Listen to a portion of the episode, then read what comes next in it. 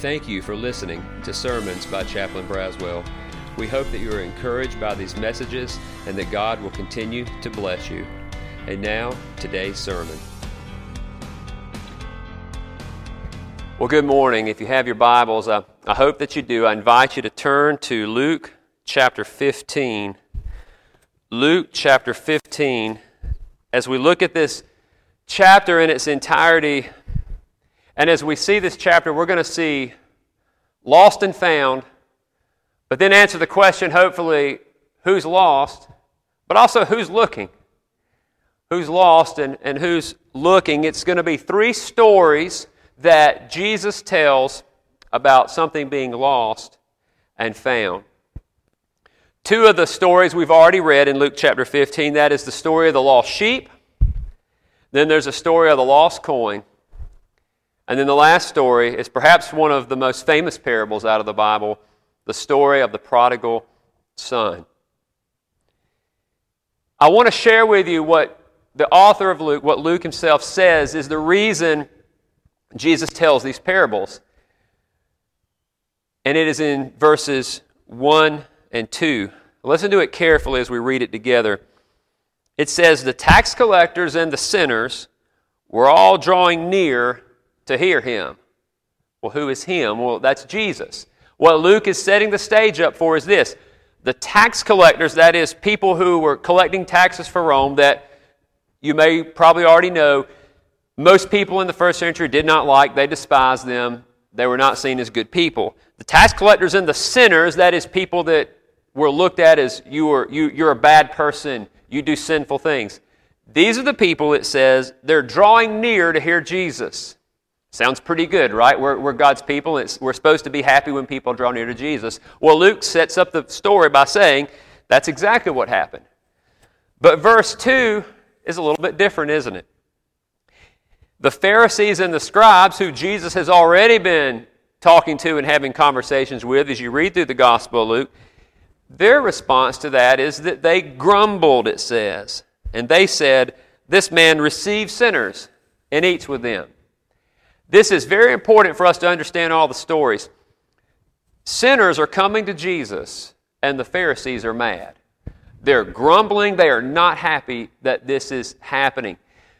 This already happens in Luke chapter 9. We won't turn there, but I'll just remind us that back in, back in Luke, a little bit earlier in the, in the book, Luke says that the, tax, that the Pharisees are doing the same thing. They're grumbling, and Jesus makes the statement well, it is not the, the healthy who need a physician, but the sick. Uh, kind of along the same lines, they're grumbling again, and through that, they tell three stories. When I think about stories of things that are lost, I can't help but go to one of the real stories of lostness in my own life, or my own family's life, rather. When I was about 10 years old, my family, we lived, we grew up in South Carolina. I, I, I grew up there and lived most of my life there before the Army, pastored there. But as we were living in South Carolina, I was a 10 year old boy, and we made a trip to Washington, D.C., like a lot of people do. And I'm the oldest of three. So at the time I was 10, my sister was seven, and my brother was four years old. And we went to, like a lot of people would take their kids to, the, the Smithsonian Museum of Natural History. Very exciting for children, right? Dinosaur bones and all that stuff. Well, I've heard this story told many times by my parents but as I, as I hear them tell the story and I remember in my own recollections, I do remember going to this museum. I've been there recently. I just moved from there several months ago. Went into the museum. We all got in. You go, you know how it is. Even back then in the 80s, late 80s, it was full of people and all that stuff. All of a sudden, my parents, I'm, I'm pretty sure it was my mother who initially realized, as mothers do as they keep up with their children, I have, we have lost John the four year old John. This is what I would call a significant emotional event. My mother, who's not normally very outspoken, she's a quiet person, is, is, has a lot of energy behind finding this four year old son, four year old boy. She's asking people, have they seen him? My dad gets, kicks into gear and they start all this stuff and they're moving around and they're looking frantically. They're going up to people, where's my son? Have you seen this little boy? He has really light blonde hair. He's about this tall, etc., etc. On and on and on. At the time, I probably didn't understand how serious it was, but I was at least cognizant enough to know this is a big deal to my parents and we got to find my brother. So we're looking. And finally, just in case you were wondering, don't worry, he was found. He's a 36 year old man now and he's doing great. So don't worry, we found him that day. He was, he was looking at the dinosaur bones, but we found him. Well, we care about something, it's a big deal when it's lost and we find it. I want you, as we walk through this story this morning, I want you to pay attention as we talk through these stories to a couple of things. Notice the value of the things that are lost. Notice the response each time something that was lost is found. But then at the end, we're going to see that this whole thing ties back into the Pharisees who were grumbling that sinners were coming to Jesus. Well, let's go back through and walk through the stories. The first story, in verse 3 of Luke 15, it says, well, What if one of you had a hundred sheep? If he's lost one, what would you do? You, you leave the 99 in the open country and go after that one and search until what? Until you find it. What does it say happens when he finds the sheep? He says you'd, you'd lay it on your shoulders, right? Now let's imagine this picture of somebody carrying a sheep. And it says he lays it on his shoulders rejoicing. And then when he comes home, what does he do? He calls together all his friends and he says, Rejoice with me. I found my sheep that was lost. And then Jesus makes this statement. He says, There's going to be more joy in heaven over one sinner who repents than over 99 righteous persons who need no repentance. You see something lost, it gets found, and the answer is there's joy because something of value has been found. Now, the second story talks about a woman who has 10 silver coins. We don't know all the details about the 10 silver coins. Maybe it was her inheritance, maybe it was her life savings, but apparently it was very important. It says she has 10, and what happens? She loses one. What does she do? She lights a lamp. Modern day, we turn the lights on, get a flashlight, right? She sweeps the house and she seeks diligently until she finds it. I remember when I was serving uh, on a deployment in Iraq, I lost something very important. For those of you who know, it was my common access card, otherwise known as a CAC card, my identification. You can't get on a computer without that thing. Uh, during the time they had me, I was at Camp Taji, Iraq and I was also the chaplain who was traveling to do other, provide services and do ministry at other bases. So if I didn't have the CAC, I couldn't even get on the, get on the transportation, the helicopters to go somewhere else. It was a significant event. And myself and uh, Specialist Ludwig at the time, he, he, he served together, we served together as our unit ministry team there. I said, I need your help. We've got to find this CAC. And we turned the office upside down. I went back to my room. I had it turned upside down. Went back to our, they gave us a little, in our chapel, we had an office. And, and sure enough, praise the Lord, Specialist Ludwig saved me a lot of heartache because they, they didn't make the new CAC card there at my base. I would have had to go somewhere else. So I'd have, I'd have took a whole day. And then just being embarrassed for being the chaplain who loses the one thing you kind of have to keep up with. And he, he, he, he looked in the trash can and he found it. It just kind of fell in it just kind of fell in there. That's what I think about when I think of this woman just, just turning the house upside down. I just imagine flipping over the couch. I imagine opening up the cushions. Maybe you've been there with some things too. Well, in her case, she has 10 coins. She loses one. Well, she finds it. And what's the response to her finding it? Joy. Here it is again. Rejoice with me, she says in verse 9, for I have found the coin I've lost. Just so I tell you, he says in verse 10, there's more joy before the angels of God over one sinner who repents. Jesus makes the same statement again, doesn't he? And the value of this goes a little higher. Somebody has a hundred sheep, you lose one. I know the shepherd cares for the sheep in, in this story, but, but it's one sheep, but he, he searches. Then it becomes a tenth in, in the story of the coins. She loses one tenth of her money. That's, that's a lot. She finds it, there's joy. Well, Jesus ups the value, I think, in the last story. And many of your Bibles will have a heading, and it may say the parable of the prodigal son, and that's what we typically know it as. But I agree with several commentators who said a better title might be the parable of the prodigal sons, plural. Well, let's look at this story together. Verse 11. And he said, Here's Jesus. There was a man who had two sons. The younger of them said to his father, Father, give me the share of property that is coming to me. In other words, yeah, I'm a son, and when you die, I'm going to get the inheritance. I really don't want to wait for you to die, Dad. I want the inheritance now. So what happens? It says he divided his property between them. Look at verse 13. Not many days later, the younger son gathered all that he had, and he took a journey into a far country. And there he squandered his property in reckless living. Some translations say riotous living. Now, I don't know what all kinds of things this young man got into, but you know as well as I do, any of us can, if we're looking for trouble, we can find it. If we're looking for ways to blow through a whole lot of money, we can find it. It just simply says reckless living.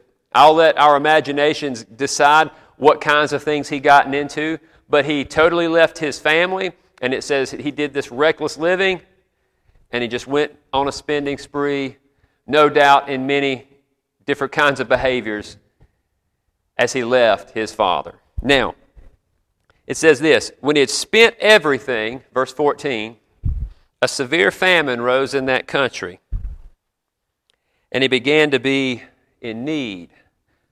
He spent it all reckless living, wasteful living. He has nothing left. And then a famine comes up. In the first century, a famine would have been a big deal. He's not just going to be able to go to the store and get more. He has no money, he has no means. Well, what happens? Verse 14 just simply ends by saying, He began to be in need.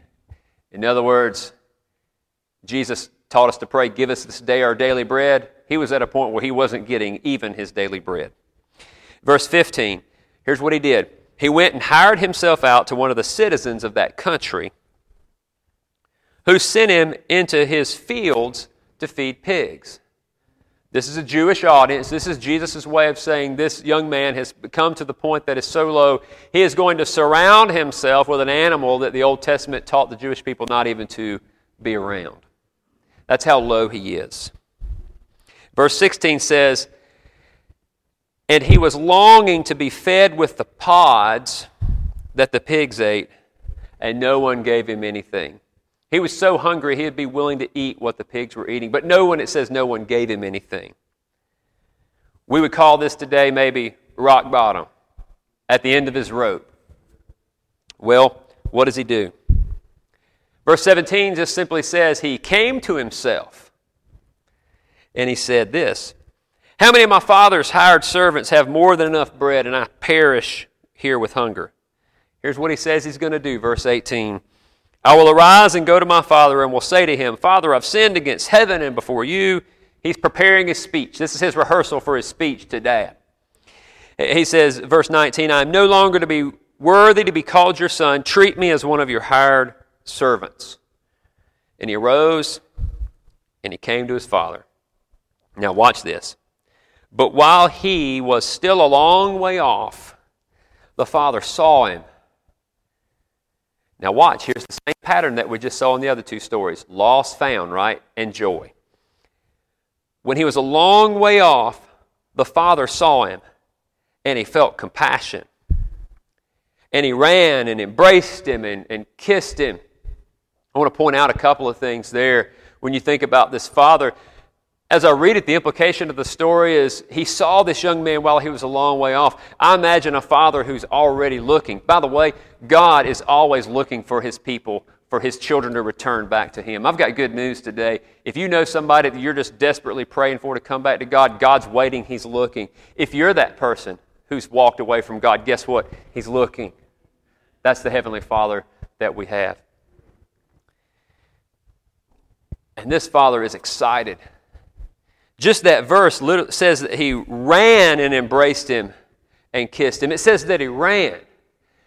That's a big deal in the first century because it would not have been appropriate or, or dignified for a, for, a, for a man of the first century in this part of the, part of the world to run. It would just not have been very dignified. They, they wore the robes, and you got to gird your loins and get ready and run in the military, we do PT, and running's kind of part of what we do. But in the first century, to run in the normal day to day affairs would have, been, would have been undignified. It wouldn't have been appropriate for a man. When I read this, I can't help but think this is a father who's so excited about what was lost being found. He throws all that, all the couth and all the appropriateness out of the window because none of that pales in comparison to the importance of the fact that my son, who was lost, is now found. Who could, who could be any happier than that? Well, it says he embraced him, he kissed him. And then the son begins his prepared speech.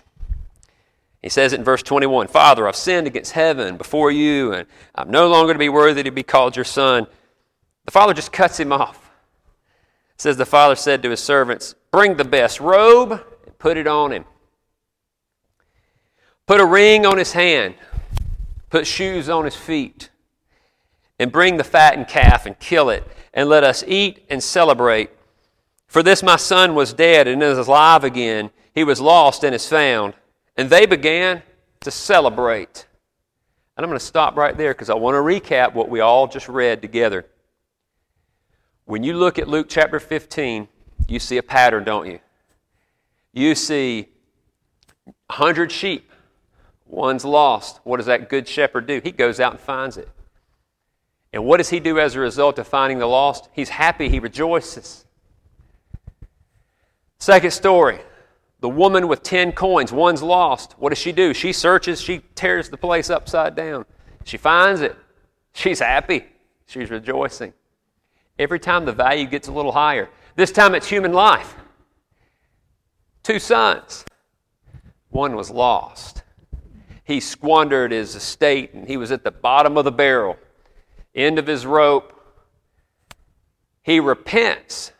Remember what Jesus said about the other two stories? He said there's joy in heaven over one sinner who repents. Well, finally, in the third story, he gives us an example, I think, of a sinner who repents. I know I've done wrong. I'm going to go to my father. And the father forgives him. The father's actually looking for him. And the father brings him back to the fold. And not only does he do so, he does so without a lecture. The first thing he does is he welcomes him, and throws a party. But the story doesn't stop there. This story has a twist in it that ties all the way back to the first statement that Luke makes, and that is that these stories were told after the Pharisees grumbled that Jesus was eating with sinners. Jesus is setting up these stories to make a powerful point. And the ending is a twist that is absolutely masterful, as if we'd expect anything different from our Lord, but it is absolutely masterful the way he makes his point. Just a few weeks ago, we were celebrating Christmas, and one of my favorite movies to go back and watch is The Story of a Christmas Carol. And most of the stories, if you read the original book, and most of the movies depict that the ending is Tiny Tim is the, is the poor sickly child of Bob Cratchit. And at the end, as Ebenezer comes to the error of his ways and he sees Christmas and he's generous, what does Ebenezer Scrooge do in the story?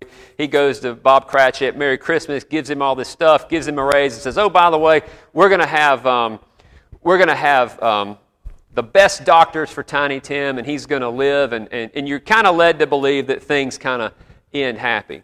Well, wouldn't it be strange if Charles Dickens had continued to write the story, and in the story you found out that Tiny Tim got better, and this group over here was angry that the little boy got better? Uh, wouldn't it be absurd to think of a group of people that would say, oh, wow, at the end of Christmas Carol, Tiny Tim gets the doctors he needs, and he doesn't die as a child. He grows up, and everything's great. And over here, you got a crowd who's just angry and mad about it. That sounds ridiculous, doesn't it? That's the point that Jesus is making. And my encouragement to us is as we read it together, let's begin to think where you and I fit into all these characters and these points in this story. Let's read the rest of the story. Now his older son was in the field.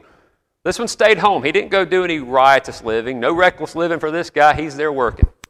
He's in the field, in fact. It says, As he came and drew near to the house, he heard music and dancing. So he hears what's going on. Verse 26. He called one of the servants and asked what these things meant. And he said to him, Your brother has come, and your father has killed the fattened calf because he's received him back safe and sound. But he was angry and refused to go in. His father came out and entreated him, but he answered his father, Look, these many years I've served you, and I've never disobeyed your command, yet you've never gave me a young goat that I might celebrate with my friends. But when he wouldn't even call him his brother, he, but this son of yours, when he came, who's devoured your property with prostitutions, you killed the fattened calf for him. And he said to him, Son, you're always with me and all that is mine is yours. It was fitting to celebrate and be glad, for this your brother was dead and now is alive. He was lost and now is found. Jesus ends his parables by letting the Pharisees know Pharisees, you who are grumbling about sinners coming to me, you are the older brother. You are the older brother. Did this older brother repent of his ways? I don't know. Jesus simply ends the story there to make his point. We, we don't know how it ended. He's a made up character for the story, right? As Jesus told his story. The real question is how are you and I going to respond to this story? And as we think through this story, as we think through the characters, I simply want to walk through the characters for the next few moments and us ask ourselves who do we identify with in this story? There may be some here who find ourselves as the lost one. Maybe we've lost our way somewhere. Maybe we're the ones who have found ourselves in rebellion. Maybe we're the ones who are like the prodigal who at some point are finally where we go, I'm now going to come to my senses. I'm going to go back to the Father. I think part of what Jesus is saying is that same Jesus who welcomes tax collectors and sinners, the same God who is looking down the road, the same shepherd who goes out and finds the sheep. For those of us who find ourselves in a place of rebellion or a place of being a prodigal, guess what? God's there for you. He's there to welcome you back into the fold. In fact, he may even be searching right now. And I imagine he is. Some of us may can identify with the Father a little bit. Maybe there's someone out there that you're kind of searching for. Maybe it's a loved one. Maybe it's someone who you're praying for. My encouragement to you is this God still searches for those who have went astray. I should too. God didn't give up on me. Uh, the Bible says this in 2 Corinthians 5. Let me read it to you, and, and I pray it's a blessing. Paul said, God reconciled us to himself through Christ and gave us the ministry of reconciliation, that God was reconciling the world to himself in Christ. And he committed to us the message of reconciliation. And he says this We are therefore Christ's ambassadors. You and I, God invites you and I to be a part of that group who is searching, that shepherd who is seeking, that woman who is searching for her coin, and that father who's looking. We know God is the ultimate one who does those things, but as his people, he calls us to keep looking and keep searching. But there's a third character in this story, isn't it? And that is that older brother. And you may say, well, how, how could any of us be part of the older brother? But I think that's Jesus' point at the end here. Do we ever find ourselves saying to God, God, why'd you let all those good things happen to that person? That person's a bad person. Why did they get to get that prestige? In our military culture, why did they get promoted? They're not doing all the good things that I'm doing. Beware of older brother mentality. In God's house, did you know that, that we could be people who attend church and attend chapel and still be far from God? I, I, warn us don't be an inside outsider. In other words, don't be a Christian who shows up to chapel and, and kind of listens to, to God's word, but at the end of the day has this self righteous attitude, and when God's doing a work over here, just kind of putting our noses up and saying, I don't know why we're happy about that. I'm going to be angry about it. I'm, I'm not going to I'm not going to be thrilled when God changes people because those people are not good like I am. I'm the one who kept all the commandments. I'm the one. You see how I sound just like the older brother. My encouragement to us is to remember that the gospel, John Piper said this, listen to this statement the gospel is not a help wanted sign, it's a help available sign. In other words, the gospel is not God saying, Oh, I need you to work for me, like we, we hire somebody, right?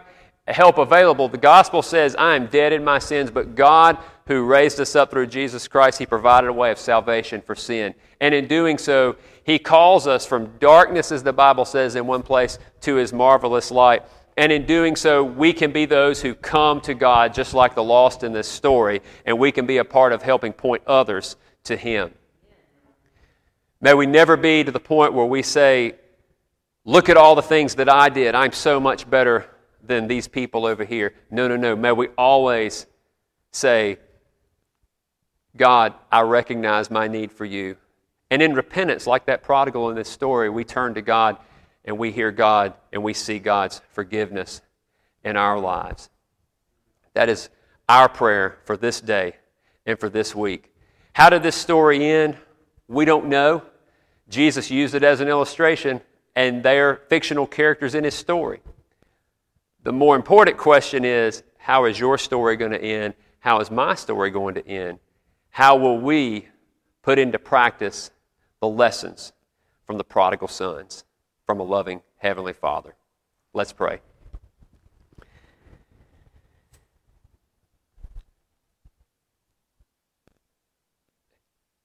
Heavenly Father, the real question every time we look at your word is what are we going to do with what you have said to us? And I pray that we would hear your word. I pray for those who need to turn to you and maybe we find ourselves being a prodigal. God, may we turn to you in repentance. For those of us who are longing to see someone we love come back to you, or, or we're, we're, we're like that Heavenly Father, God, we're looking down the road God, we know you're always in the business of bringing people back to yourself. May we also be a part of looking and seeing where you're going to reach people and minister to their lives. And may we be patient as you are. May we be loving and gracious as you. May we offer forgiveness as you do. And God, help us to rejoice anytime you're working in someone's life. God, may we never get to a point where we think we've arrived or we think because we've kept all the commandments and we've checked all the blocks that we're somehow a better status of Christian than others, God, but rather let us always humbly recognize we are your children simply because of your grace in our life and through the shed blood of Jesus Christ. God, help that to be our heart's cry so that as we see your work all around us, we, like you teach us in your word, can rejoice when the lost are found. May it be so in our lives. In Christ's name, amen.